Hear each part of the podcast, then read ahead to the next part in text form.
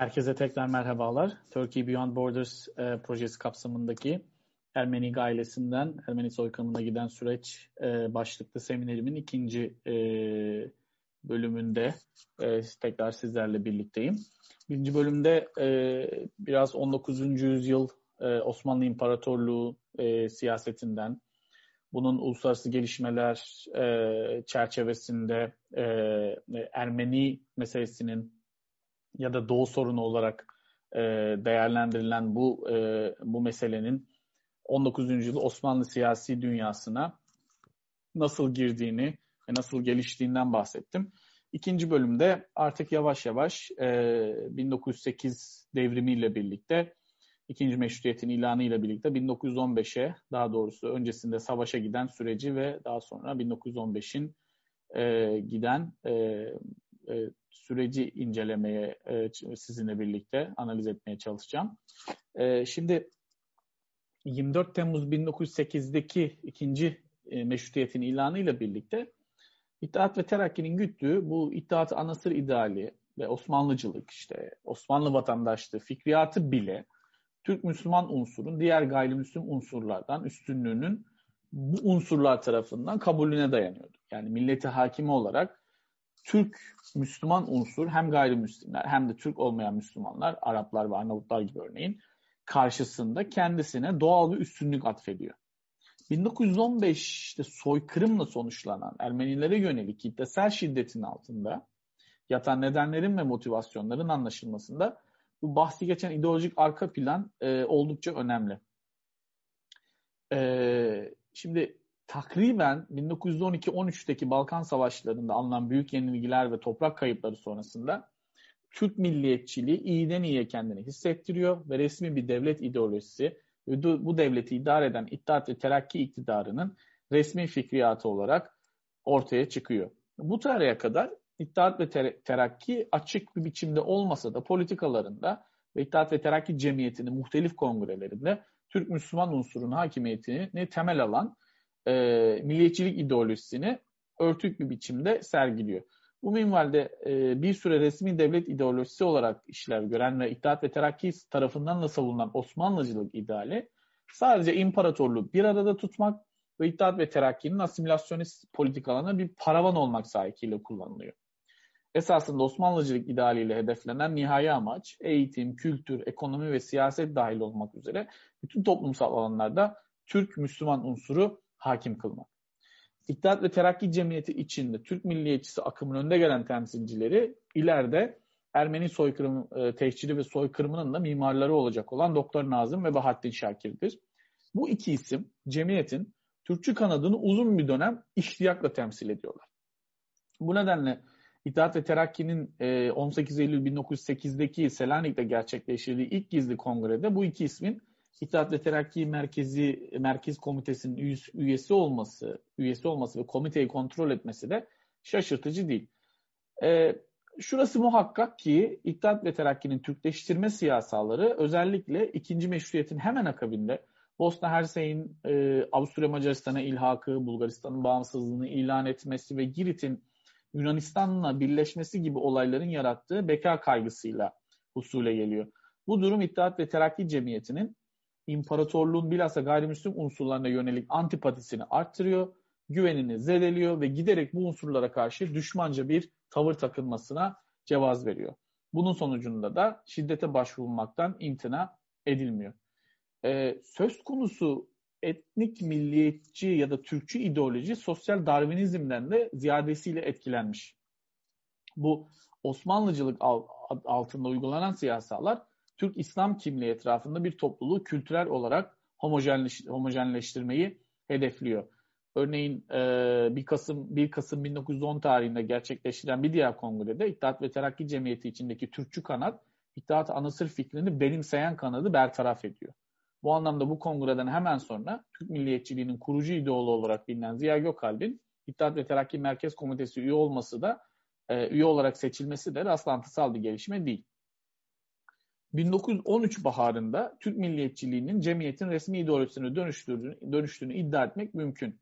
E, tabii burada daha önce de belirttiğim gibi Balkan Savaşları'ndaki büyük yenilgiler ve toprak kaybı, İttihat ve Terakki'nin Ermenilere yönelik politikalarında belirgin bir radikalleşmenin önünü açıyor.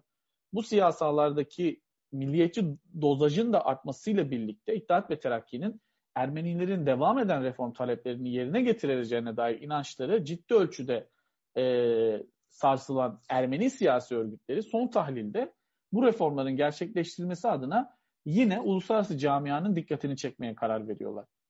Bu durumu devletin egemenlik haklarına ve iç işlerine müdahale olarak değerlendiren iddiatçılar Balkanlardaki muazzam toprak kaybının da yarattığı beka psikozunun, psikozunun da etkisiyle Ermenilere yönelik politikaları daha tavizsiz ve şiddet bir hal almaya başlıyor. Fakat son tahlilde Ermeni siyasi örgütlerinin de şart meselesinin çözümünde, daha doğrusu Ermenilerin nüfus bakımından yoğun oldukları Doğu vilayetlerinde reformların hayata geçirilmesi adına bu sorunu uluslararası bir zemine çekmekten başka çıkar yolu da bulunmuyor gibi bulunmuyor gibi gözüküyor.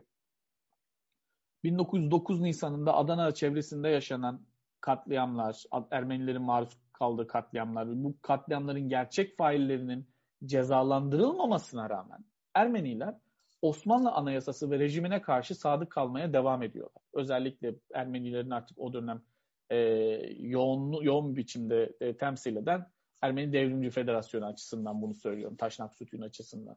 Fakat bu sadakat e, İttihat ve Terakki'nin politikalarında güçlü bir etki yaratmıyor. Bu şartlar altında Ermeni siyasi örgütleri Avrupalı güçlerin de desteğini elde etmek dışında ellerinde bir opsiyonun kalmadığını düşünüyorlar. Bu e, sahiple liberaller, muhafazakarlar, devrimciler ve sosyal demokratlar işte devrimciler, hınçaklar, sosyal demokratlar, taşnaklar ol, olmak üzere neredeyse bütün Ermeni siyasi grupları Ermeni siyasi konsey adı altında bir araya geliyorlar ve güvenilir kaynaklardan gelen potansiyel bir katliam zinciriyle karşı karşıya kalabilecekleri ve buna karşı radikal tedbirleri almaları gerektiği hususunda hemfikirler. Şimdi 23 Ocak 1913'teki hükümet darbesiyle iktidarı tekrar ele alan İttihat ve Terakki e, özellikle Paris'te mukim olan Bogos Dumbar Paşa'nın bu reformlarla ilgili olarak Avrupa büyük devletleri nezdinde bir takım propaganda faaliyetlerine girişmesi, yoğun bir diplomasi trafiğine girişmesi e, ne karşı büyük bir tepki gösteriyorlar. E, Talat Paşa, Nubar, Bogos Nubar Paşa'yı Rusya'nın oyuncağı olarak tarif et, tasvir ediyor hatta. 14 Şubat 1913'te Balkan Savaşları'na kadar yakın ittifak halinde oldukları Taşnak Süt Yunus'la görüşmeler yapan iddiatçı liderler herhangi bir dış müdahaleye mahal vermemeleri hususunda Taşnakları uyarıyorlar ve idari reformları gerçekleştirecekleri vaat, vaadinde bulunuyorlar. Ancak Taşnakların artık iddiatçılara güveni kalmamış. Bu vaatlerin de kendilerince hayalden ibaret olduğunun farkındalar. Ee, bunun yanında Bogos Nubar Paşa'nın da bu e, Avrupa'daki faaliyetlerinden rahatsızlık duyan iddiatçılar onu devre dışı bırakmak istiyorlar. Ve bu çerçevede taşnakları reformları uygulayacaklarına dair ikna etmeye çalışıyorlar.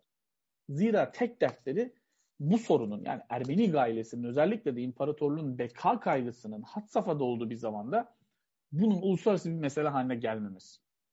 Ve bu anlamda dış müdahalelere maruz kalmamak. Ee, ilaveten iddiatçılar 1913'ün sonlarına doğru hem Taşnak Sütün hem de İstanbul Ermeni Patrikliği ile reformların uygulanması noktasında mutabakata vardıklarını da beyan ediyorlar bu arada. Ancak Ermeni siyasetinin önde gelenleri reformların fiiliyata geçirilmesi için Avrupa devletlerinin garantörlüğünde ısrarcılar. E, çünkü böyle bir siyasal stratejinin Ermenilerin güvenliği, toprak meselesinin çözümü, eğitimin finanse edebilmek için vergilerin yeniden dağıtılması, e, yerel ve ulusal ölçekteki sivil idarede Ermenilerin yeterli temsili gibi hususların çözümünde bunun kilit bir faktör olduğuna inanmışlar. Ee, bütün bu gelişmeler karşısında darbeyle iktidara ele geçiren iddiatçı liderler Ermenilerin batılı güçlerin devletin iç işlerine müdahalesine zemin hazırlayan siyasi pozisyonuna şiddetle tepki gösteriyorlar. Hatta Kirkor Zohrab e, günlüğünde Ermenilerin reformların Avrupalı güçlerin garantörlüğünde hayata geçirilmesi noktasındaki ısrarının iddiatçılar tarafından devletin egemenlik alanının e, tırnak içinde ifali olarak algılandığını net olarak ifade ediyor. E, tabii bu durum İttihatçıların Ermenilere yönelik politikalarında daha da radikalleşmesine bir zemin sağlıyor. Bütün bu gelişmeler aslında Ermeni siyasi örgütleri adına net bir gerçekliği ortaya koyuyor. O da Jön Türklerin bilhassa Balkan Savaşları'ndaki büyük felaketten ve yenilgiden sonra reform meselesini rafa kaldırmış olması. Bu durum Ermenileri Avrupa'nın desteğini almaya ve İttihatçılara baskı uygulaması için Avrupalı büyük güçler nezdinde etki yaratmaya itiyor. Ee, peki nedir bu reform talepleri? İşte Ermeni Siyasi Konseyi altında inşa edilen özel bir komisyon var ve bu komisyon tarafından Çarlık Rusyası'nın İstanbul'daki diplomat ateşesi Andre Mandelstam'a reformlarla ilgili spesifik öneriler paketi. Bunlar da şu, bu pakette şöyle şeyler var mesela. Altı vilayetin, vilayeti sitte dediğimiz altı vilayetin birleşmesi, bu vilayetlerin idaresi için Hristiyan bir vali atanması, Avrupalı güçlerin eğiteceği ve içinde Ermeni askerlerinde olacağı bir jandarma birliğinin kurulması, Hamidiye alaylarının ilga edilmesi, yerel yönetimde Ermenice, Kürtçe ve Türkçenin kullanılması, ne bileyim işte Ermenilere ait topraklara ve arazilere yerleştirilen Müslüman muhacirlerin buradan çıkartılması ve Avrupalı güçlerin söz konusu taleplerin yerine getirilip getirilmediğini kontrol etmesi gibi konular var. Bütün bu e, reform paketi İttihat ve Terakki'nin ileride birlikte savaşa gireceği Almanya dahil e, bütün batılı devletler tarafından 8 Şubat 1914'te onaylanıyor ve İttihat ve Terakki bunu kabul etmek durumunda kalıyor. Ve 1914'teki Şubat 1914 Yeniköy Anlaşması dediğimiz bu reform anlaşması ile İttihat ve Terakki ve Ermeniler arasındaki siyasi ilişkiler onarılamaz bir biçimde kopuyor diyebiliriz. Ermeni siyasi örgütlerinin e, reform meselesini işte beynel minel diplomasinin bir ajandası haline getirmesi ve bunu sürekli gündemde tutması İttihatçılar nezdinde onların vatan haini olarak kodlanmasını beraberine getiriyor. Şurası muhakkak ki 1. Cihan Harbi İttihat ve Terakki Merkezi Umumisine Ermenilere yönelik imha siyasalarını kuvveden fiile çıkarmak noktasında tırnak içinde uygun bir ortam sağlıyor, sağlamıştır. Balkan Savaşları'ndaki muazzam toprak kaybı ve yenilgi sonrasında Anadolu'nun Türkleştirilmesi eksenli Türk milliyetçiliği ideolojisi keskinliğini arttırmış ve son tahlilde İttihat ve Terakki Cemiyeti liderleri için resmi ideoloji seviyesine yükseltilmişti. Bu bağlamda Ermeni nüfusunun Anadolu'nun tamamında elimine edilmesi söz konusu ideolojik yönelimin de olmazsa olmazı haline geliyor adeta. Bu ideolojik motivasyonlar doğrultusunda İttihat ve Terakki imparatorluğun teritoryal bölgesel bütünlüğüne yönelik en büyük tehdidi teşkil eden kadim düşmanı Rusya'ya karşı Kasım 14, 1914'te Almanya'nın yanında savaşa iştirak ediyor. Aynı Rusya, İttihatçılar açısından adeta bir utanç kaynağı olan 6 vilayette müküm Ermenilerin durumunun iyileştirilmesi adına yapılan Şubat 1914'teki reformlarında tetikleyicisi. Ee, ilaveten şunun da altını çizelim. Balkan Harbi sonrası yaşanan bu geniş ölçekli toprak kaybı Balkan coğrafyasında yaşayan ve bu dönemde vuku bulan savaşlarda kitlesel şiddet ve katliamlara maruz kalarak Anadolu'ya kendini böyle canhıraş bir şekilde atan Müslüman nüfusun Hristiyanlara dönük nefreti ve intikam duygusu Osmanlı'nın savaşa girmesindeki önemli ideolojik e, motivasyonlardan ve nedenlerden bir tanesi. İşte kendi ana yurtlarından kovulan Müslümanların beslediği intikam duygusu Ermenilerin katledilmesi sürecinde iktidar tarafından araçsal bir biçimde kullanılıyor. E, bunun yanında işte başta kapitülasyonlar, reform anlaşması ve devletin egemenlik alanını ihlal eden diğer uluslararası anlaşmaları berhava etme arzusu Osmanlı Devleti'nin savaşa katılmasının önemli itkilerinden. Ee, Ermenilerin bu şekilde vatan haini e, olarak görülmesi e, savaşa dahil olmak söz konusu reformların uygulama zorunluluğundan da kurtulmak demek. Aynı zamanda iddiatçılar açısından. Dolayısıyla o dönemde birçok yabancı diplomat hazırladıkları raporlarda iddiatçıların Ermenilerin topyekün imhası sürecinde harbin yani Birinci Cihan Harbi'nin onlara sağlamış olduğu savaş zamanı koşullarından bir hayli faydalandıklarını belirtiyor. Ancak nihai olarak bütün bu faktörlerin soykırımsal bir momente kanalize edilmesini başka bir ifadeyle Ermenilerin imhasını yani gaileden imhaya giden bu süreci mümkün kılan şey Birinci Cihan Harbi ve onun inşa ettiği koşullar. Savaş, siyasal iradeyi ortaya koyan aktörlerin savaştan önceki pozisyonlarını devam ettirmeyip onların yeni pozisyonlar ve siyasi tasavvurlar, geliş, tasavvurlar geliştirmesine izin verir. İşte Ermeni tehciri veya Türk tarih tezinin kodifiye ettiği bir biçimde ifade edersek Ermenilerin yeniden iskanı süreci böyle bir tarihsel bağlamda meydana geliyor. Ee, Şubat-Mart 1915 tarihi itibariyle başlayan Ermeni tehciri İttihat ve Terakki hükümetinin 27 Mayıs 1915 tarihinde tehcir kanunu olarak da bilinen 4 maddelik kanunun yayınlanmasıyla resmileşiyor. Kanun işte ne diyor? Savaş sırasında ordu, kol ordu ve tümen komutan ve vekillerine, işte müstakil mevki komutanlarına, hükümet emirlerine ülke savunması ve asayişin korunmasına ilişkin uygulama ve düzenlemelere karşı herhangi bir suretle muhalefet, silahlı tecavüz ve direnme durumunda derhal askeri kuvvetle en şiddetli surette önlem alma ve tecavüz ve direnişi tamamen yok etme yetkisi veriyor. Şimdi bir noktanın altını çizmekte fayda var. Ermeni soykırımı oldu mu olmadı mı tartışmalarında sıklıkla üzerinde durulan mevzu burada açık bir kasıt unsurunun varlığıyla ilişkili. Genel kanaate göre iddiatçıların işte Ermenilerin topyekun imhasına yönelik sistematik bir politikası ve kastı yok. Ancak bana kalırsa böyle bir kastın veya niyetin ayak izlerini tehcir sürecinin bizatihi kendisinde aramak gerekiyor. Bu anlamda Ermeni tehcirinin başlı başına bir tarihsel süreç olarak, olarak yakın mercekten okunması elzem. Çünkü İttihat ve Terakki Merkezi Umumisi'nin ultra milliyetçi radikal kanadının Ermenilerin izalesine dönük stratejilerini ve politikaların uygulama alanı tehcirin vuku bulduğu yer, zaman ve tehcirin koşulları. Tehcir bu kadronun soykırım niyetini açığa çıkarmak açısından önemli bir turnusol kağıdı işlevi görüyor. Her şeyden önce kendi güvenlikleri için harbin cereyan ettiği bölgelerden daha güvenli yerlere yeniden iskan edileceği söylenen Ermeniler tam tersi 4. ve 6. ordunun İngilizlerle yoğun olarak savaştığı bir gayya kuyusuna yani Suriye topraklarına sürgün ediliyor. Ee, Şubat-Mart 1915'te Dört Yol adına Maraş Zeytun'da fiilen başlar tehcir. Ermeniler, buradaki Ermeniler Konyalı, Konya'ya sürülmesi planlanır. 24 Nisan 1915'te alınan bir kararla tehcirin rotası Anadolu dışına doğru evrilir ve Suriye'de karar kılınır. Aynı gün İstanbul'da e, daha sonra neredeyse Anadolu'daki bütün vilayetlerde Haziran-Temmuz 1915'e kadar sürecek olan Ermeni aydınlarının, Ermeni toplumunun ileri gelenlerinin tutuklanması ve birçoğunun Çankırı, Ayaş, Ankara istikametinde katledilmeleri vuku bulur. Ee, aynı gün yine 24 Nisan 1915'te İngilizler ve bağlı kuvvetler denizden ve karadan Çanakkale'yi bombalamaya başlarlar.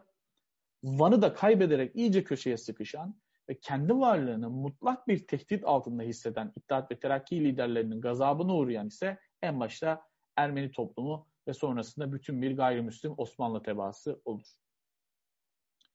Ermeni sürgünleriyle dolu olan konvoyların güvenliği için hiçbir önlem alınmaz ve buna yönelik güvenlik önerileri geri çevrilir.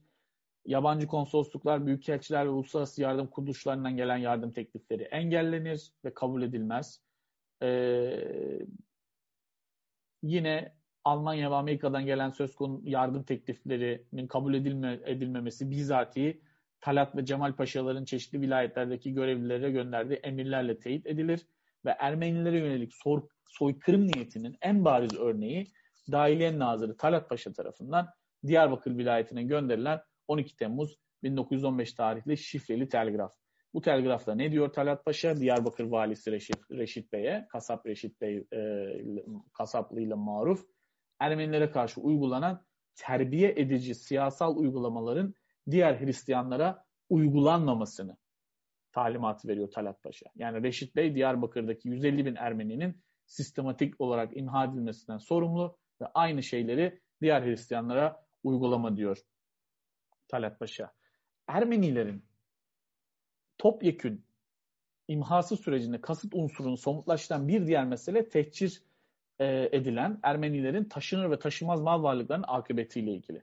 Şimdi 1915 yılında sürgün edilen Ermenilerin geride bıraktıkları mallar var ve bunların idaresi için e, gerek Osmanlı gerekse Cumhuriyet döneminde bir dizi kanun ve kararname çıkartılıyor. Bunlar envali metruke kanunları olarak biliniyorlar. E, bu kanun ve kararnameler Ermeni varlığını yok etmeyi kurumsallaştıran bir takım e, mevzuat. Ve bunlar bu kanunlar soykırımın yapısal unsurları aynı zamanda.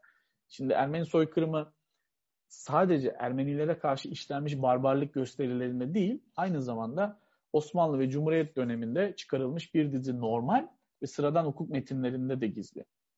Ee, İttihat ve Terakki Ermenileri şu veya bu nedenlerle bulundukları yerlerden sürüyor. Sürerken de mallarınıza biz bakacağız ve değerlerinin karşılığını yeni yerleşim yerlerinde size teslim edeceğiz sözünü veriyor. Ancak çıkartılan tüm kanun ve kararnamelerde malları nasıl sahiplerinin Ermeniler olduğu ve devletin sadece onlar adına idare işini üstlendiğini tekrar etmesine rağmen bu kanun ve kararnameler Ermenilerin Anadolu'daki varlıklarını ortadan kaldırmak, maddi temellerini e, ortadan kaldırmak için kullanılıyor. O, o derece yoksunlaştırılıyor ki Ermeniler tehcir edildikleri konvoylarda kendilerini korumakla mükellef güvenlik görevlilerine bunun için rüşvet dahi veremeyecek duruma düşürülüyorlar. Böylece hani bu e, fiziksel imha, enval metüke mevzuatı bu fiziksel imhanın gerçekleştirilmesine doğrudan etki yapıyor. Öte yandan teşhir sürecinde Ermenilerden müteşekkil konvoyların e, işte tırnak içinde yerleştirildiği kamplar diyorum. Bu kampların ölüm kamplarından pek bir fark yok. İşte Suriye vilayetinin Hama, Humus, Rasul Ayn, Meskene, Bab, Münbiç, Havran, Musul ve Derzor gibi kazalarına sürgün edilen Ermeniler bu bölgelerde maruz kaldıkları salgın hastalıklardan, açlıktan ve susuzluktan kırılıyorlar katliamların yanında. E, tabii ilaveten bu bölgelerde teşkilat-ı mahsusa düzen, düzensiz birlikler dediğimiz bu teşkilat-ı mahsusa birliklerinin eliyle de kitlesel olarak katlediliyorlar. Bütün bu katliamlar oralarda görevli resmi Osmanlı askeri ve sivil idarecilerin, memurların göz önünde cereyan ediyor. Esasında temel mesele şu. Tehciri organize eden Talat Paşa. Bu bölgelere sürgün ettiği Ermenilerin bu koşullar altında hayatta kalamayacağını biliyor. Tehcir sürecinin arkasında yatan gaye bu noktada düğümleniyor bence. Yani tehcir koşulları bir bütün olarak değerlendirildiğinde İttihat ve Terakki'nin Ermenilerin topyekun imhasına dönük politikalarındaki bence kasıt ve niyet unsuru ortaya çıkıyor. Altı çizilmesi gereken bir diğer nokta İttihat ve Terakki Merkezi Umumisi liderlerinin Ermenilerin tehciriyle birlikte eş zamanlı yürüttükleri bu Anadolu'nun demografik olarak homojenleştirilmesi meselesi. Başka bir ifadeyle Balkanlardan ve Kafkasya'dan gelen Müslüman muhacirlerin ve göçmenlerin Ermenilerden e, boşalan yerlere yerleştirilmesi, bu grupların Ermenilerin geride bırakmak zorunda zorunda kaldıkları mal ve mülklerin de sahibi oluyorlar aynı zamanda. E, ez cümle işte Ermeni tehcirinin içeriği, koşulları, planlı ve plan, plansızlığı, koordinasyonu ve koordinasyonsuzluğu bir bütün olarak değerlendirildiğinde soykırımdaki kasıt unsuru görülebilir. Ee, dolayısıyla buradaki aslında birinci hedef Ermenilerin artık devlet için bir sorun, bir gayle olmaktan çıkarılması. Yani Ermeniler, yani büyük devletlerin Ermeni meselesine ilişkin imparatorluğu artık reform yapma hususunda zorlamaması için var olan Ermeni nüfusunun tehcir ve katliamlar yoluyla, aynı zamanda ihtida yoluyla, din değiştirme, zorla din değiştirme yoluyla mümkün mertebe seyreltilmesi. Hedef, nihai hedef. Yani iddiatçı nüfus ve istatistik mantığı tamamıyla böyle bir zihniyetten neşet ediyor. Yani bu zihni arka planda artık Ermenisiz bir Anadolu tasavvur edilmekte ve bunun ötesini geçerek bu doğrultuda politikalar uygulanmaya konmaktadır. Ee, dolayısıyla 24 Nisan 1915 bu anlamda Osmanlı Ermenilerine uygulanan yakın tarihin en acı verici soykırımını ifade eden sembol bir tarih. Ee,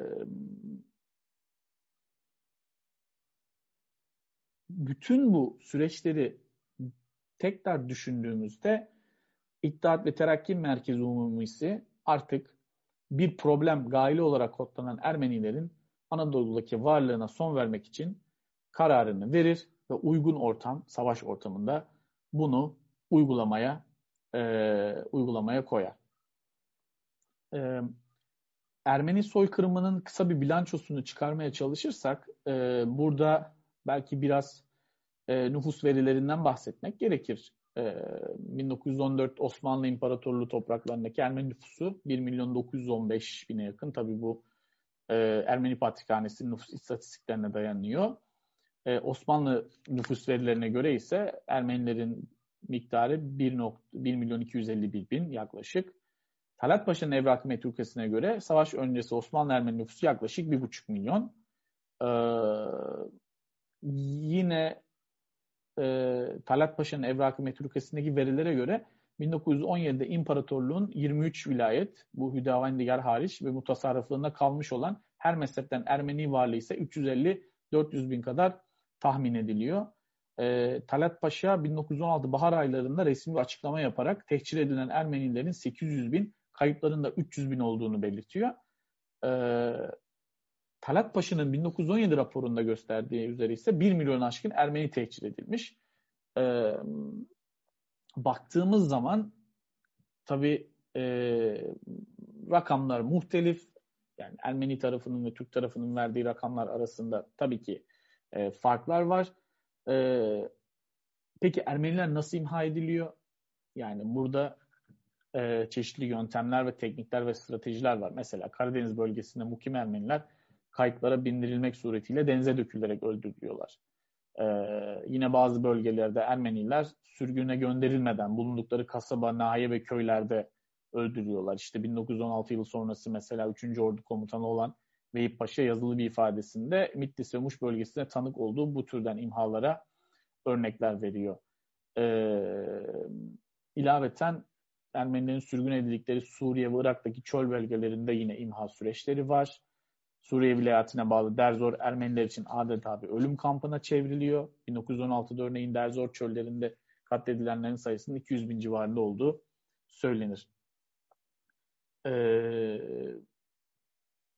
burada sorumluluk tabii tehcirin bu şekilde sonuçlanacağını zaten bilen İttihat ve Terakki idarecilerindedir.